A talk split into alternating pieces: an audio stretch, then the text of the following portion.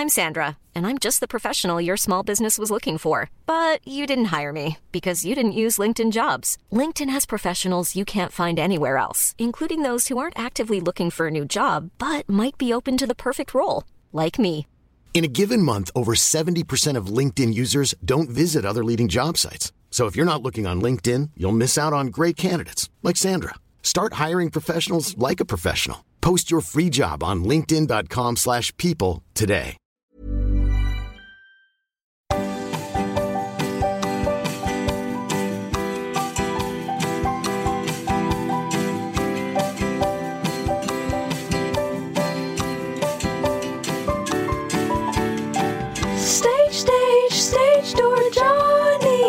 Stage, stage, stage door Johnny. Not a lot rhymes with Johnny, but here it is, stage door Johnny. Hello, and welcome to Stage Door Johnny, the podcast about theatre and life. And life in the theatre. I'm Jonathan Cake, and my guest this week is an old friend of mine and a brilliant actor.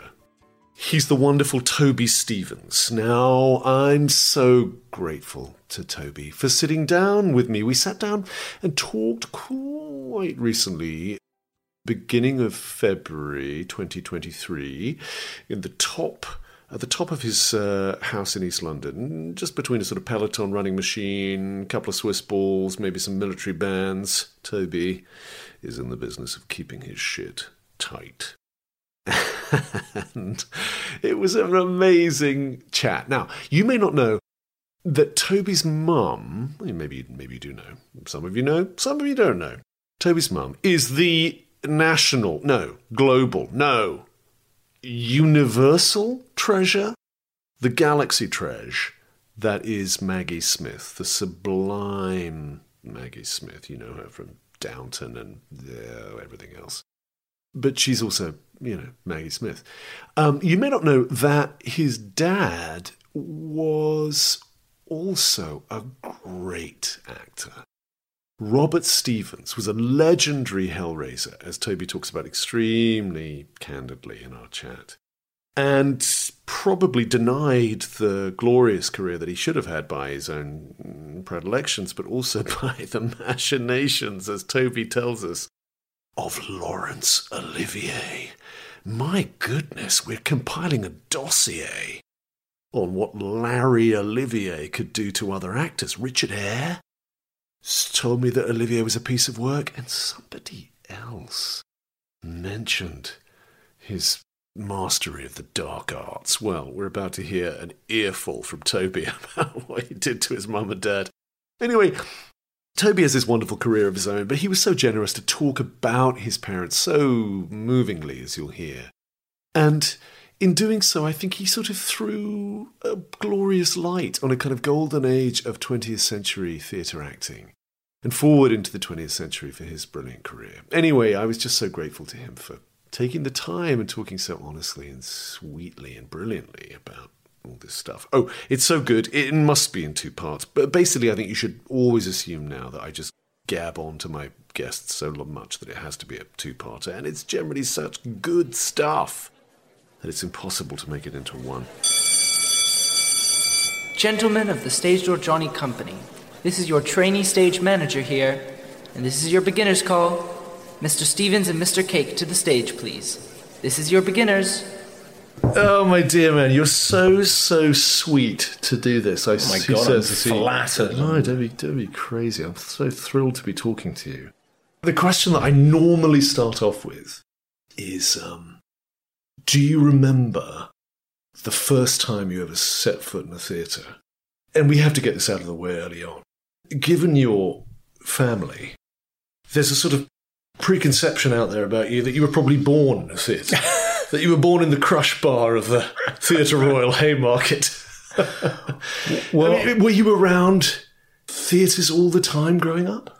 My mum actually uh, gave birth to me and then started rehearsals for Hedda Gabler within, I think, a week. No. Yeah. Really? So literally, I, I was sort of, at the time, I was a minor inconvenience to her. Uh, career. And that play of all plays. Yes, yes, I know, I know. The Cheerful. least, the least mothering instinct I know. you could possibly imagine, except perhaps Medea.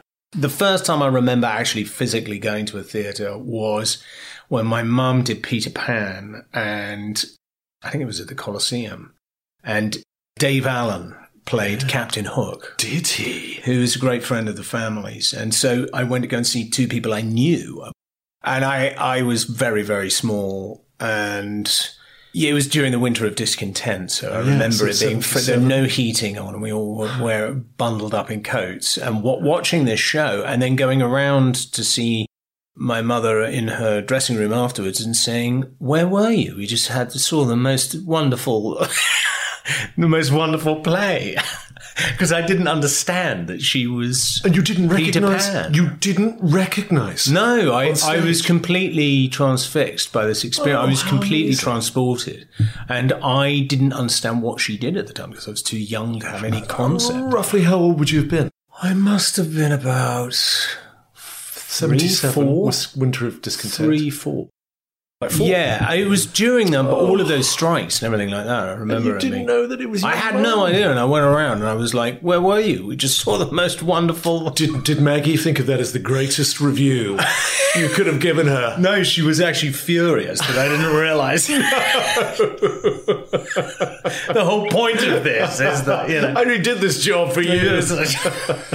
His cretinous child not put two and two together. How brilliant that Yeah. you you didn't recognize her. And when you did recognize that it was her, did it seem like that was something? I mean, it's probably far far too far back in the mists of time to remember. Did it feel like there was something magical about that transformation? Oh, totally. I mean, I obviously I became aware of it right. after that, and then and then when I would go and see subsequent plays with her in or my father in, I was mortified. Were you? I was deeply embarrassed that they were they were up there behaving in this extraordinary way and pretending to be people. It was just embarrassing. It was just torture. um, but I loved everything that went on around it. And and my parents would take me to see plays, especially when I was a bit older and we were living in Canada, and my mum was part of this. Uh, she did this festival at, in Stratford, Ontario Yeah, sure. This director, Robin uh, Phillips. impresario Robin Phillips, yeah. and he he brought all these incredible people to, to Stratford. That's right. Yeah, I remember going to see Peter Ustinov play King Lear. Imagine that must have been the most extraordinary thing. it Maggie, was. Maggie Smith at the height of her Yeah. extraordinary fame. But she- being she- persuaded to go to darkest Ontario. Yeah. To somebody else's theatre. And I think it came from a. persuasive. I think it came from a combination of things. Well, she said to me, "Well, oh, it was because it was because you know they all turned on me. All the critics turned on me. I was their darling, and then suddenly they started. I think it was the Hedda Gabler. I think she got mixed reviews for it and went, right, screw you, I'm I'm going away. And then and also she said, well, they would never have cast me as the parts that I got cast in in, in Stratford because Oh, it, they, you know all those classic Shakespeare. They wouldn't have cast me in those in uh, if I'd stayed. Perhaps it was your fault. Yeah. Because you being born probably slightly undermined her concentration on Hedda Gabler. Totally. Got the And bad that was the bad reviews. Yeah. And, like, and one I'm- thing led to another. Suddenly go to you're Stratford, freezing your ass off in Canada. To Canada. I love that it was like the sort of Rolling Stones leaving for the south of France after Yeah. the drugs bust of Keith. I mean, I'm sure it had something to do with the huge taxation rate as well. I mean, you know. But anyway, anyway, we went to Canada and I and I saw all of these plays. I saw all these Shakespeare plays, Ibsen, Strindberg, Chekhov, and I I I loved the fact that I would see these people in the cast as normal people, and then I would go and I would see them transform, and they would suddenly be these these other persona, and and um yeah, and and I was deeply embarrassed by anything that my mother was doing. So, when did that change with her or your dad or both? Was there ever a point? Has it ever got unembarrassing? Yeah, no, I I think when, the moment I seriously understood the complexity, rather than being an actor, being being some sort of idea that I had in my head, some projection that I that's what I'm going to do. When I actually realized, yes, it might be something I want to do, but there's a difference between something I want to be and being as good as that. Right. Like being able to do that. And then recognizing, oh my God, they can do this. And how do they do that? And then also being grown up enough to, you know, hear my mum discussing what she went through, the various sort of struggles she had hmm. in performances and wanting to achieve a certain thing. She would go, I'm still, you know, she already have opened in a play and the most incredible reviews, but she'd still be fussing Agonizing. about, you know, one bit in this scene that she just couldn't quite get, you know. And that really uh, made an impression on me. It was just hmm. like, my God, the work is never done, but also it's really difficult to get to that level where hmm. you are that precise about hmm. what you're doing. And then when I see her now doing stuff, I just have the most huge respect for her abilities, but also the fact that I know that it isn't just she doesn't just waltz on stage with this natural effusion of you know yes she has a natural talent but it's it's work you know Yeah, I, lo- I love that. So there was a point in there was a point in your growing up where your mum started to talk to you as someone who could hear that side of the Yeah. conversation about the work. Uh, Would you have been a teenager? She was a bit sort of like the ancient mariner in that we were the only people at home and she was going to tell us one way or another that she was deeply frustrated. And, and there was this and i quickly understood there was a process with her where everything was always a nightmare. It's a nightmare. The cast is a nightmare. The director's a nightmare. I Was that always a time play is a disaster. Would that be a particular phase of the job that would repeat itself? Yeah, it was always the pro. The process was everything is a nightmare. this is going to be a disaster. And then, of course, she'd open and she'd get the most amazing reviews, and everybody would love her. And then, and then she would come home, and it would be again. She would just she would obsess about things that were wrong in the play, but that she hadn't got right. That were annoying her, performances that were annoying her, somebody who was fumbling a laugh, they couldn't, you know, you know, the most awful sin of like, it's there on a platter and you can't, you know, Deliver it. they're like deeply But annoying. this all sounds uh, insecurity or animus or, or all the sort of the obsessiveness of the continuing work doesn't sound very enticing to a young person trying to figure out what they want to do with their lives. It sounds quite off-putting, but you weren't off-put. You found it intriguing.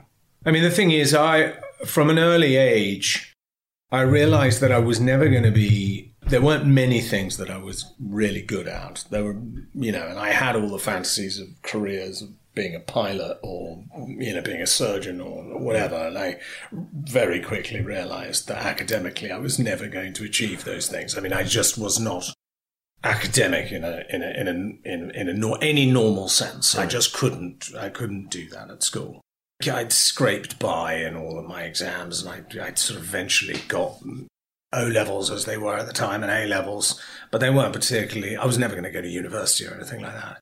And also, I wasn't heroic on the sports field either. I mean, I I, I, I knew that, that, that and but the one thing that I could do because my, my parents perversely sent me to school with, which had no drama at all. Oh, really? No, and in Do fact, that was if you said anything, any any interest that you would have had in drama would have meant that your head would have been pulverized, Because it was very flushed down a toilet, or- sporty, yeah, sporty, non-arty. filled with farmers' kids, very sort of agrarian, sort of like you know.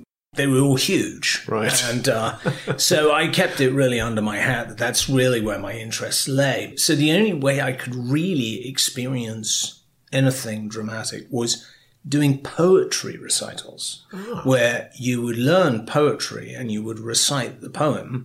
And normally it was like, well, you just do the longest poem and you get through it and you win. you know, whoever did the longest poem. It's a marathon. And, and I remember one year, uh, it was the first year I did, I was, I was doing it. And I remember doing Dulce Decorum Est, and I, I think we had a choice of like three poems, and I, that was the one that I kind of went, "Wow, that's a really effective." I mean, I didn't really understand what. I mean, I understood it was about the First World War. I understood that it was really horrible what was going on, the gas attack or whatever. But I didn't really kind of grasp the, you know. But there's theatre in that poem. Absolutely. So and it has this journey. It has gas, a real kind of gas boys, an ecstasy of fumbling, fumbling, yeah. fitting the clumsy gas mask uh, just in time or Just in whatever. time. And then and then then him seeing this guy writhing and foaming yes, and yes. dying and and and and and this sort of the sarcasm of the ending of the kind of you know the cynicism of like you know Dulce Decorum Est. The old lie. Yeah, the old lie. And I and it and it really. I, I remember just going reading this thing. It sent chills down my and I I anyway I learned this thing, and then I remember when well I'm going to inhabit this. Sort of my natural impulse was I'm going to give it some emotion and I'm going to give it something underneath. Something to hold it up rather than it just be this sort of Declamation. yeah, exactly. Just this chain of lines that come out. And I got up and I performed this this piece. I remember these, you know, they were sitting at a table. There was about four of them looking at me.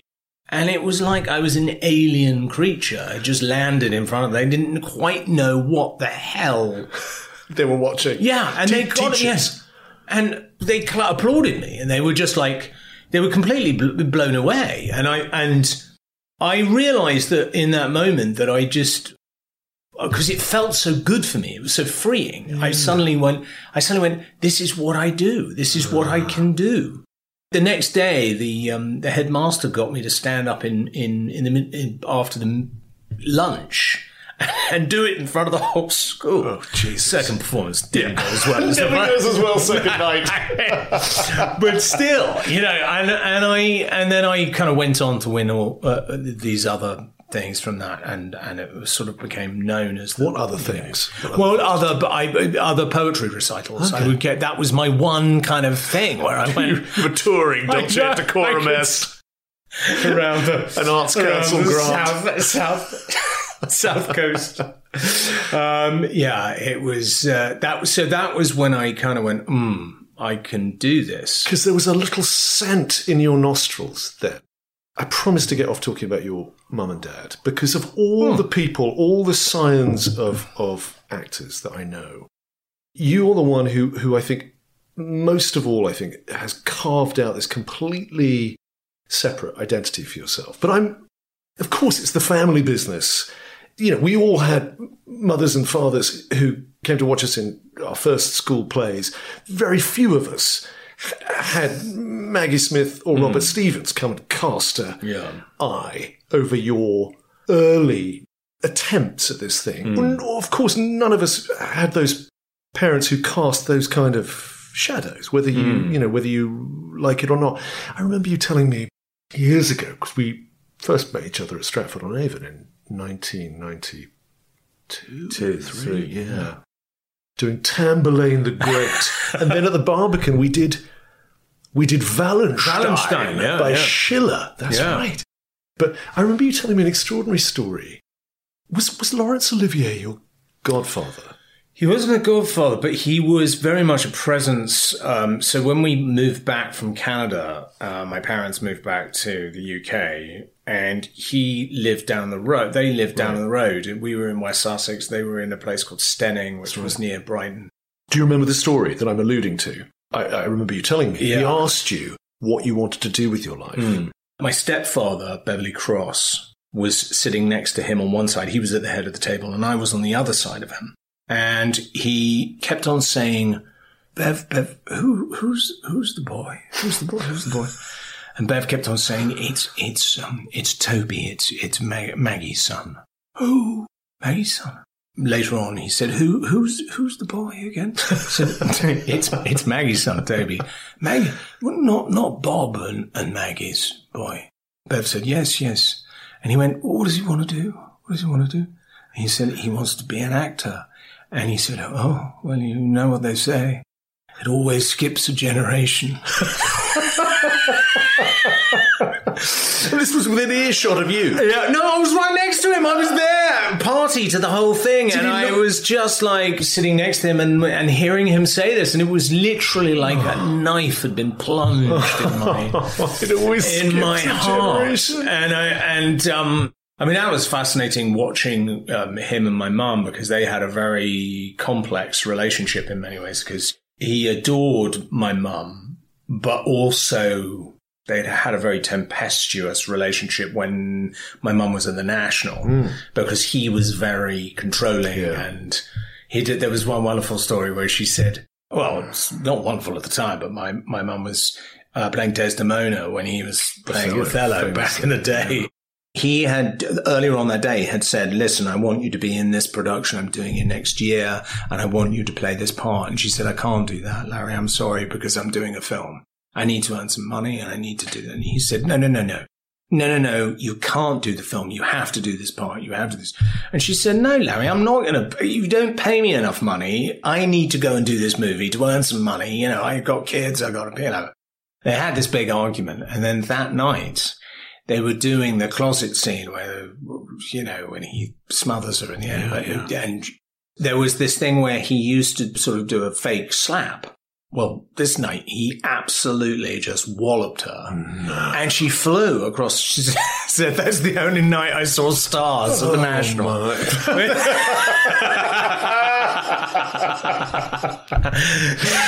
God, she could even turn a piece of workplace abuse Yeah. into the most Exactly. brilliant triumph of a witty comic line. The only time I ever saw uh, stars and at she said I left all of his makeup all over because you know he'd been sort of Covered in And his three, layers of in- boot yes, polish. exactly. I mean, nothing about that story comes out well No. in 2023. No. Oh my No. God. So they, they yeah. How so it's always interesting going around there. I mean, Joan Plowright, you know, it, it was wife. wonderful, and I, I but wife. so I used to love hanging out, and but it was always I just remember going because that's another thing where. People assume that you've hung out because your parents are famous. You just hang out in these gilded sort of places with loads of stars, and, and we didn't. And in fact, my, my parents were very hermetic and very private. Right. My mum still is extremely private. Yeah. And so we didn't go out that much. So when we did, you were suddenly in this, you know, with, with, I remember that all of these big stars being in this, you know, place, hanging out with them down and me just not knowing what to do with myself. Really? Just feeling I am the most boring person in the world. I was 14. Of course. spotty, redheaded Of thing. course, you know, self-conscious. Just like, oh my God. Suddenly, Paul Newman is standing in front of you. extraordinary, extraordinary life. I suppose what I'm getting at, Tobes, is that is that I just think you've got the you must have had massive clanking brass balls to make your own way in that world. You know, your brother, your brother took a different name Yeah. professionally, actor Chris. Chris Larkin. That's right. Was did that ever cross your mind? Were you ever keen to? Well, the, the truth is, I was both stupid and incredibly naive. I, I, I and I, I, I, I say that with great love of my former. I mean, I just was so stupid and so naive.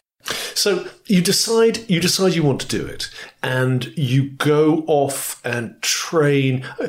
Was there a part at school? Of you said it wasn't a, an arty school. You didn't do many school plays, but but was there something before you went to LAMDA where you went to train? Right? Was there something you did on stage that felt defining apart from the poem, apart from the Wilfred Owen poem? That um, is it Wilfred Owen? Well, the, the only thing, I, I mean, actually, I, I don't, there wasn't really any uh, chance, any opportunity Right. for me to do anything. And in fact, when I went to, when I took auditions for, for drama school, they went, look, you, you, you're too young and you have no experience. and this is theatre." just a poem. You have Yeah, to do something exactly. with a poem. it's really good. I love the way you do it. No, I, I remember doing that was that was hilarious. Was doing audition pieces, and my mum said, "I'm not going to listen to them, but but Bev will." So Bev, my stepfather would sit there and give me notes. Very good notes. I actually. Remember. I remember your stepdad, Beverley. He was Yeah. the loveliest man. He really was. marvelous, marvelous man. He was a he was a he was one of a kind. He really was. What do you remember of LAMDA? Was it what, what, three years you did? Was it was it a happy time? Yeah, I, I remember it being very mixed. I I kind of I liked bits of it, and there are bits I just found really tedious. I mean, I I the bits that I really enjoyed were either performing or rehearsing. Hmm. You know, and I liked a bit of the voice stuff just to kind of like get that feeling of, and then some of the movement stuff I found I found helpful, just sort of get me out of my very rigid body, you know, and sort of try, you know, because at that time you're so, you know, when you're first starting, you're all kind of nerves and you're just rigid the whole time. Yeah. And sort of learning how to. Our English physicality, which stops at the trachea. Totally. and um, I I enjoyed parts of it, but I really the bits I enjoyed were really the performing and the rehearsing and working on stuff. Right. I, I didn't like the, very much of the rest of it. Hmm. I mean, I and I and I did feel that at, at the time that what it was doing was it was trying to f- strip us down and then reform us. It's quite brutal. yeah, it was sort of like yeah, and, and the thing is that what makes actors what makes actors so great is that everybody has their own unique blend of whatever it is, personality, whatever you know, and that and so you know you can see Hamlet a hundred times, but you know it's completely different. It's never going to be the same. Yeah. So all we have is our little time Totally. stamp, our, our little uh, fingerprint of our personalities. and Exactly. No two are makes alike. it utterly unique. And if you're if they're trying to if they're trying to get rid of that and sort of create a LAMDA actor, that, you know, so it, it uh, when I came out, it took me a while to sort of unlearn all of that and Hmm. get back to like, oh. I actually just want to be myself. And I felt for a while after I came out, I was sort of imitating other people. I was imitating other performances. I imit- trying to be other performances that I'd seen rather than just going, no, I'm just going to be myself and find out who that is. Was there a part or a job that helped you unpick that? Um, well, I think the one that really made me shift as an actor, it was actually came quite late in my career, really, when I look at it. It was, I did a play at the Donmar. I did a, I did a Pinter, um, Betrayal. at the, yeah. Yeah. And I'd never performed in a space like that before. I'd always been in, you know, Big proscenium. Yeah, exactly. Where you feel that you've got to f- fill ah. this whole thing. And I, and I remember doing that play and just going, it was the realization that actually I didn't really need to do about 70% of the shit that I was doing Gosh, fascinating. and actually and it, and it was a revelation for me because it was like i want to get i i really enjoyed editing out all of that stuff and ah. just going how far can i push this? Right. and then the next time i had a job on a stage on a larger stage going oh god i don't think i can do that in here because i'm you know it's a big proscenium again. And then realizing actually no you can it was funny. It was just this this thing of it was more. Not, it wasn't to do with volume really. It was just to do with do I need all of this other stuff that I've I'm doing? What's all around. that about? Yeah, all of these kind of accretions that I I I I felt that I needed. I was carrying around all this luggage of like gesture and kind of like you know. F- you know, f- filling it somehow, uh-huh. and actually then it sort of sent me on this whole kind of trajectory of going, of stripping away, of getting to the truth of something, the simplicity of it, and actually what, how rewarding that can be when you're being really honest mm. rather than actually being deeply dishonest and disingenuous about whatever. But and I realized actually how much I'd been doing that. God, how incredibly interesting. But at the same time, thinking about your upbringing, seeing all those shows in Stratford, Ontario, Hmm. you know, where you came from, the influences you had on your life, how could you not? I mean, in a weird way, I often think of you as a sort of, you know, through your, the portal of your parents, because we're all involved with our forebears, in, consciously or unconsciously.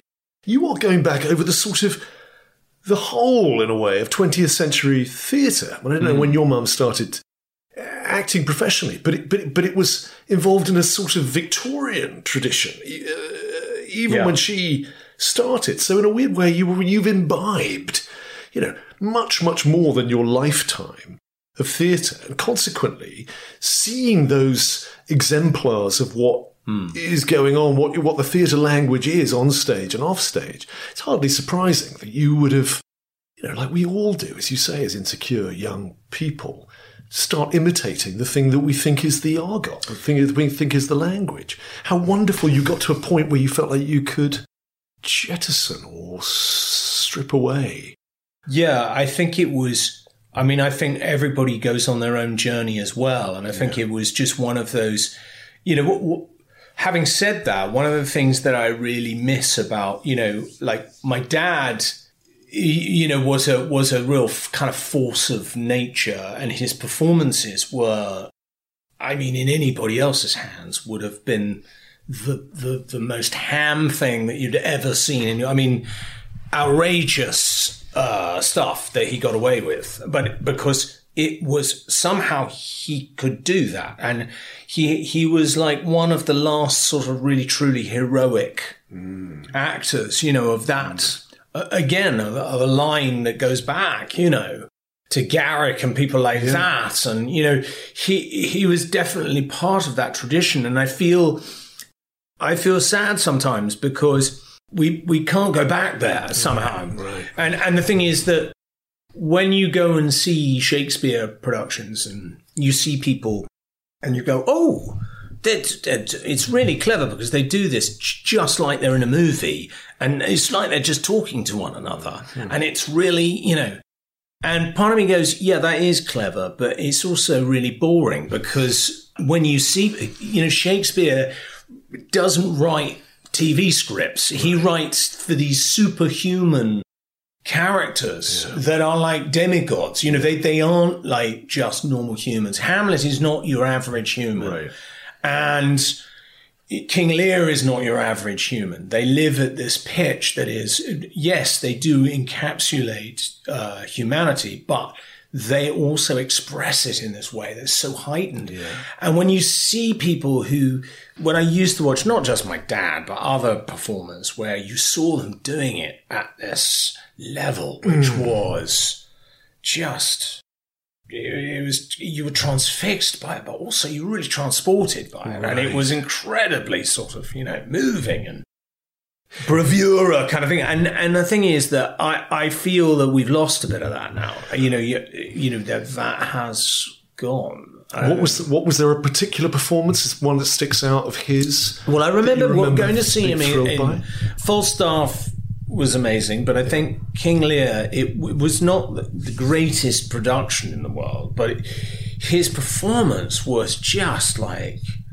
I mean, I I I'd sat through King Lear quite a few times uh, when I went before I'd gone to see that. Sure. And it's four hours long, three and a half hours long, and everybody's desperate to get to the toilet or like, get me a drink. I you like. but at the end of this performance, I literally looked around. Everybody's crying.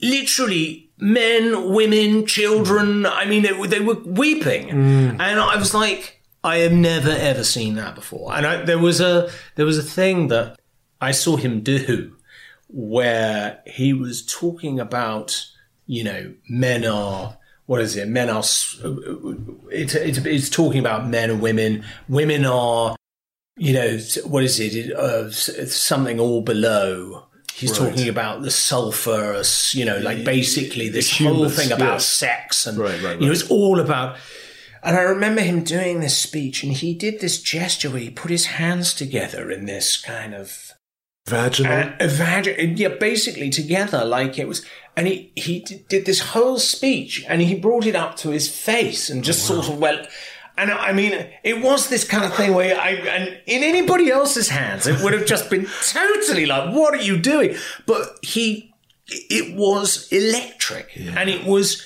it was also, you know, and I say this with great love for my dad, he'd lived it. He'd lived that life. He'd lived the life of a debauched Lothario. Yeah. He was that person. And it was, he brought everything of himself to those parts. I think he was probably at, at the right age to do all of that. In a way, his was so honest. Hmm.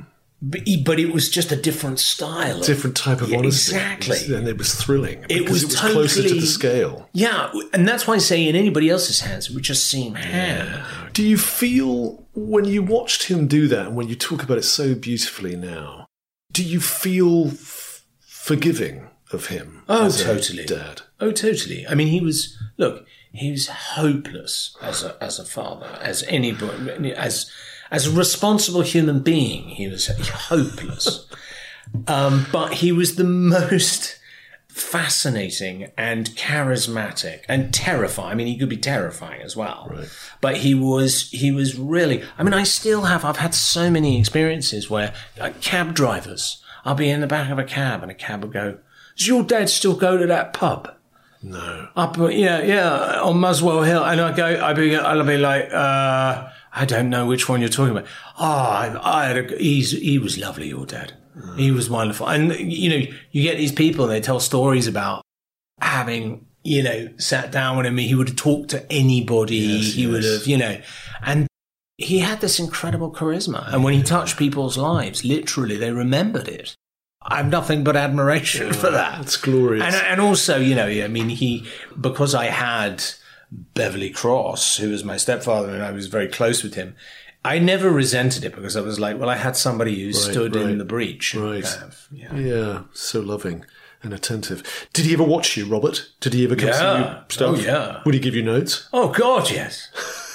Did he you see give me your- loads of notes, and it was it was hilarious because some of them were brilliant, some of them were physical. So he'd just do like technical stuff, and uh, like he'd say, "Listen, listen, don't you're standing side on to the audience.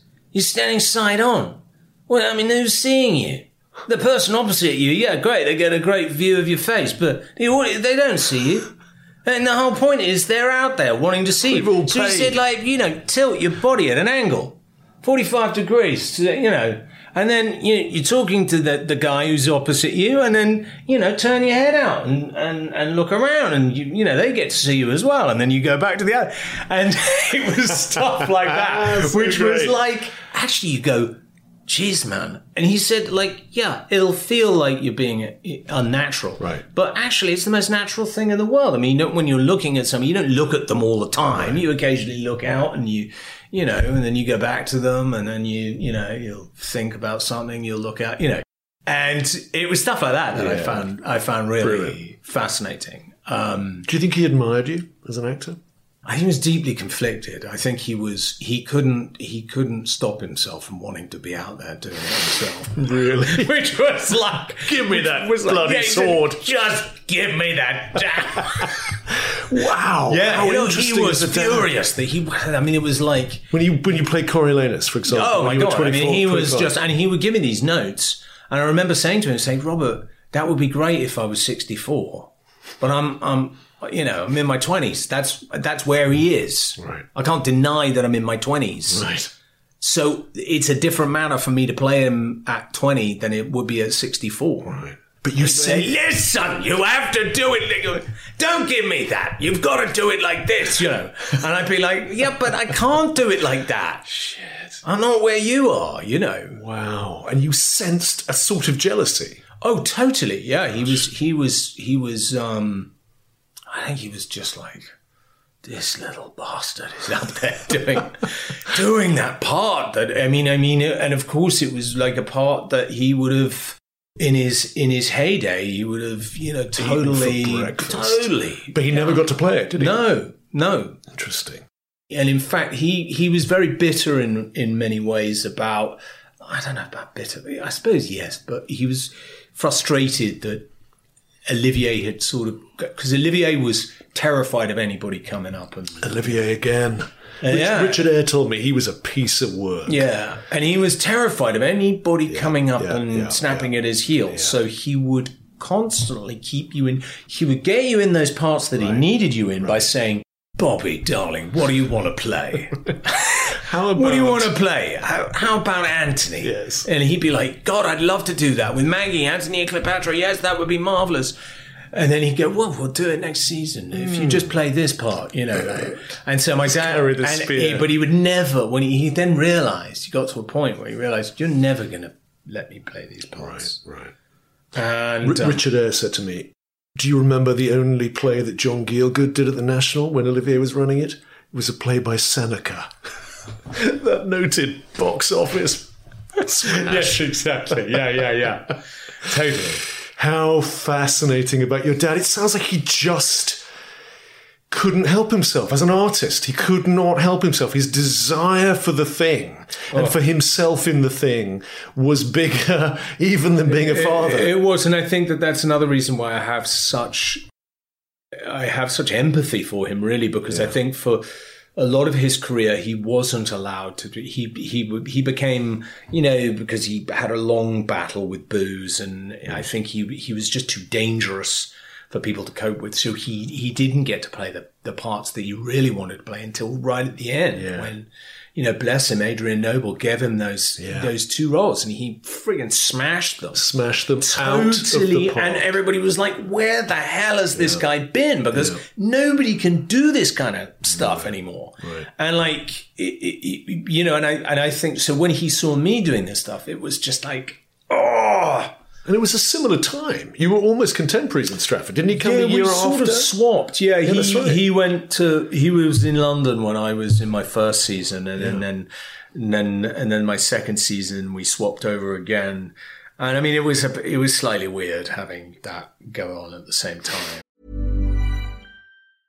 I'm Sandra, and I'm just the professional your small business was looking for. But you didn't hire me because you didn't use LinkedIn jobs. LinkedIn has professionals you can't find anywhere else, including those who aren't actively looking for a new job but might be open to the perfect role, like me. In a given month, over 70% of LinkedIn users don't visit other leading job sites. So if you're not looking on LinkedIn, you'll miss out on great candidates like Sandra. Start hiring professionals like a professional. Post your free job on linkedin.com/people today.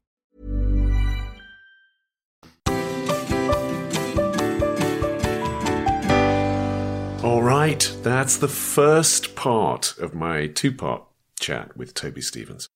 Ooh, it's a good one, eh? What about that stuff about Olivier clocking Maggie Smith? Workplace abuse. My God, different, different times. And the way Maggie turned it into this sublime line as though written by Oscar Wilde, you know. It's the only time I've ever seen stars at the National. I mean, she is some different spirit. Anyway, I loved talking to Toby. Please come back and join me for the second part. He, he's magnificently interesting about all this stuff. He talks about his famous Coriolanus at the RSC when he was only 24, 25. Um, he talks about that sublime state that an actor on stage can reach sometimes. Oh, how he had a deep conviction when he played Hamlet again at the RSC that Hamlet is essentially a religious play. He makes a brilliant case for it in a way that we don't often hear articulated. Oh, his career as a well known theatrical sexpot.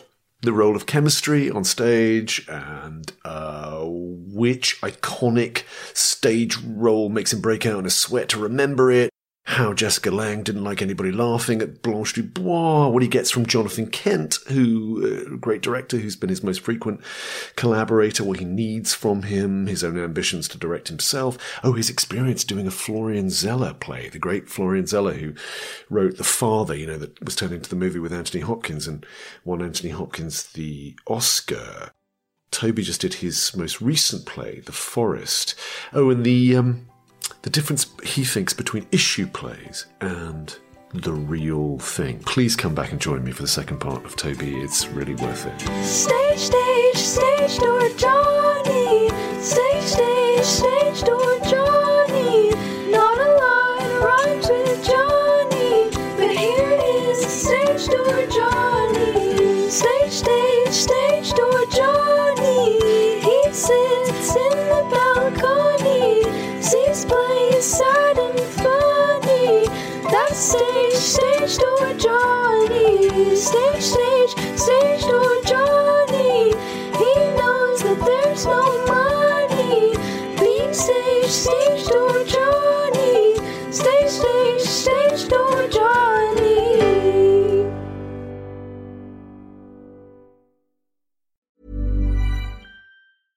Planning for your next trip? Elevate your travel style with Quince. Quince has all the jet setting essentials you'll want for your next getaway, like European linen, premium luggage options, buttery soft Italian leather bags, and so much more. And it's all priced at 50 to 80% less than similar brands. Plus, Quince only works with factories that use safe and ethical manufacturing practices. Pack your bags with high-quality essentials you'll be wearing for vacations to come with Quince. Go to quince.com slash trip for free shipping and 365-day returns.